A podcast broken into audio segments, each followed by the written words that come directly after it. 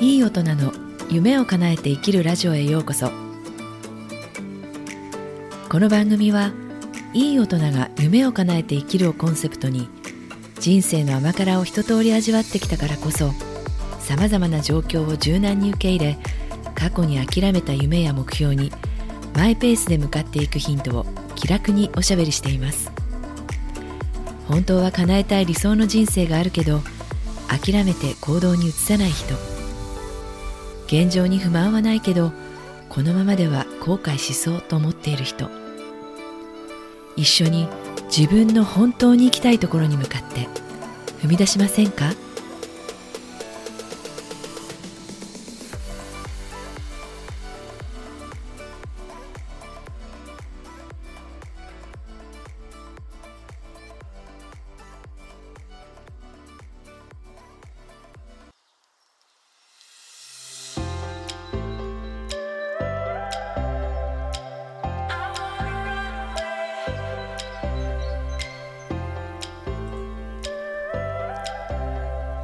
こんにちは。ライフコーチの直美です。今日もこの番組に来ていただいてありがとうございます。いかがお過ごしですか？はい。前回に続いて人生の転機に出会ったコーチングでそこに起きた変化についてお話ししたいと思います。2回目の今日は、えー、私自身が自分の価値観で生きることに決めたっていう話です、えー、コーチングをしてもらうことによって私は自分が無価値であるっていう考え方からそのままの自分でいいんだというふうに書き換えることができました。自分の価値観で生きていいんだなっていうことです。いきなり自分の価値観で生きるって何って思われたと思うんですけど、えー、半世紀近く私は、えー、まあ家業の、えー、方で仕事をしておりましたということから、まあ、親の価値観であったりあるいは、まあ、もっと小さな頃の例えば小学校の先生に言われたことがもう刷り込まれていて、えー、自分は自分のままではいけないんだというふうに考えていたりいろいろこう積み重なってきたものはあると思うんですがとにかくこう私の中では、えー、誰かの期待に応えることや、えー、誰かがこうあ誰かが満足してくれることで自分の、えー、自分が相手を満足させることで自分は生きていいんだとかまあ、自分の自分にとってそれが、えーと、正しい生き方なんだなと。もしそれができていなかったら、えー、もう自分には OK を出せないっていうような感じでした。なので、まあ、仕事をしていても何をしていてもとにかくこう自分自身というものがそのままではいけないというふうに思い込んでいるのでまあ、生きづらいですししんどいですよね。うんあのこう自分を生きづらくしているそのこう価値観とか思い込みっていうのは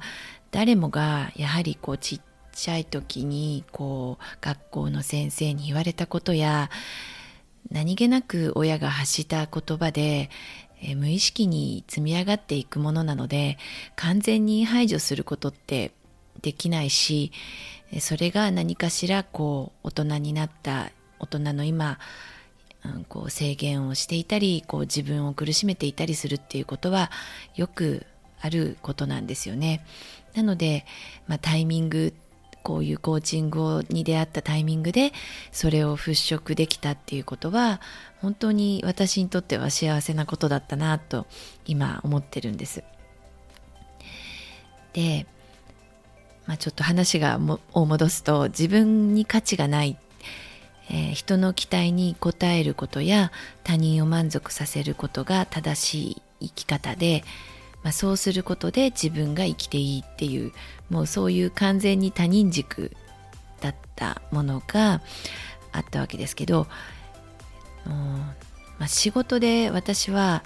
えー、講師の仕事であったりそれ以前の接客業の仕事や LINE での。でこれもやっぱりこう相手がまにサービスを提供するっていう、まあ、仕事はもう全般的にそういうものだと思うんですが相手が満足してくれて OK っていう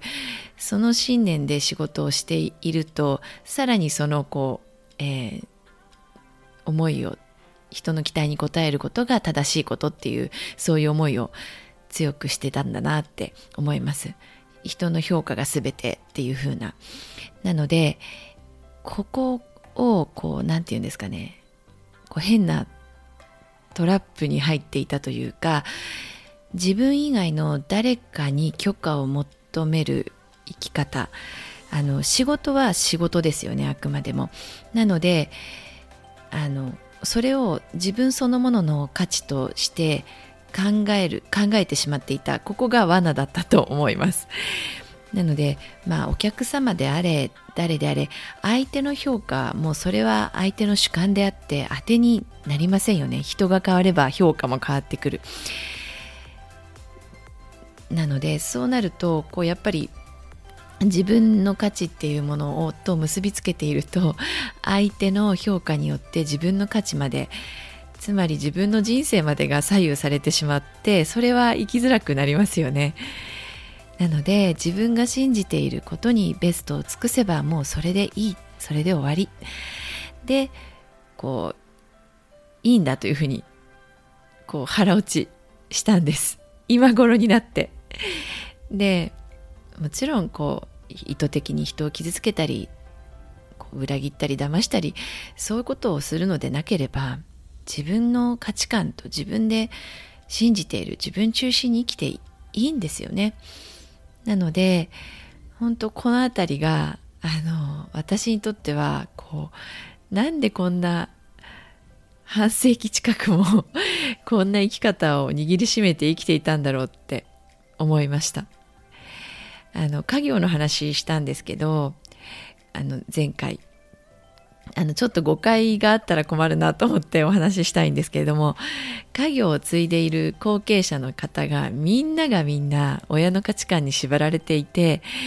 私のようなトラップに陥ってるかっていうとそんなことは決してないないです。はい、あの家族で仕事をしていえー、方でもう自分のこう、まあ、先代の後を継いでまた自分のこう発想とかアイデアでさらにこう飛躍発展させてのびのびと仕事をされてる方とか成功されてる方もたくさんいらっしゃるのでなんかこう家業の後継者がみんなそういうことではないっていうことだけはちょっとこうあの誤解がないようにと思ってお話をしたいと思いました。はいなので、まあ、家族でも同じベクトルを持って一緒にこう協力しながら、えっと、仕事さらにこう、ね、発展していける形があったのであればもうそれに越したことはないと今でも私はそれは思います。はい、ちょっとこう話それてしまったんですけどとにかくなんていうかこうあのこのコーチングに出会ったことであの私はこの自分のアイデンティティにの根幹の部分が価値がないっていうこう一番最悪なしんあのこうアイデンティティを持ってたわけです。ちなみにこのえっと、えー、アイデンティティっていうのはこう心理学の NLP でもすごく重要でなぜかっていうとその信念その価値観がその人の、まあ、もちろん信念を決めていきますよね。でなんとかしあのその信念が決まってその信念をもとに行動をとっていくわけですよね。なのでその行動によって結果があるわけですからあの能力や行動も全部信念に左右されていって現在のこの結果自分を取り巻くこの現実を作ってるわけですからいかに自分のこうセルフイメージって言われてるアイデンティティをどう捉えているかっていうことが大事かっていうことです。なのでもし、えー、あなたが自分を生きづらくしているような何か新しいことをやってみたいなと思っていてるいても前に踏み出せないようなこう自分を制限してしまっているようなこうマイナスのセルフイメージを持っている方がいたら本当にそれは真実かどうかっていうことを一度考えてみていただいたらいいかなって思います。えー、もちろんコーチングに来ていただければ、えー、この、えーと、パワーコーチングのパワーっていうのはやっぱりこう自分の頭でいくら考えていても結局こう無意識に積み上げられたものっていうのは自分の常識でしかこう考えられなくなっているのでやっぱり自分以外の誰かと、えー、コミュニケーションをとっていくことで気づくことが出てくるのでそういう意味では本当に、えー、コーチングっていうのは効果的だなっていうふうに思います。なのでお待ちしていますので是非、えー、そうやって自分が生きにくいなとか自分の生き方はもうちょっと可能性があるんじゃないかなもっとなんかできるんじゃないかなって思っている方は、えー、ぜひコーチングにいらしてください。はい。というわけで、えー、今日は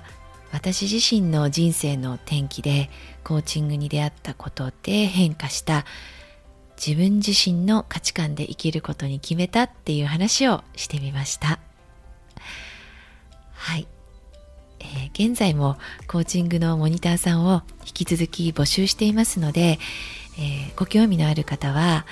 お気軽に、えお問い合わせをお待ちしております。お問い合わせは番組の詳細欄に、えー、メールアドレスそしてインスタグラムの、えー、DM を貼り付けてありますのでそちらへお願いいたします。番組お楽しみいただけましたらフォローしていただけると嬉しいです。はい。またご感想やご質問などありましたらいただけると励みになります。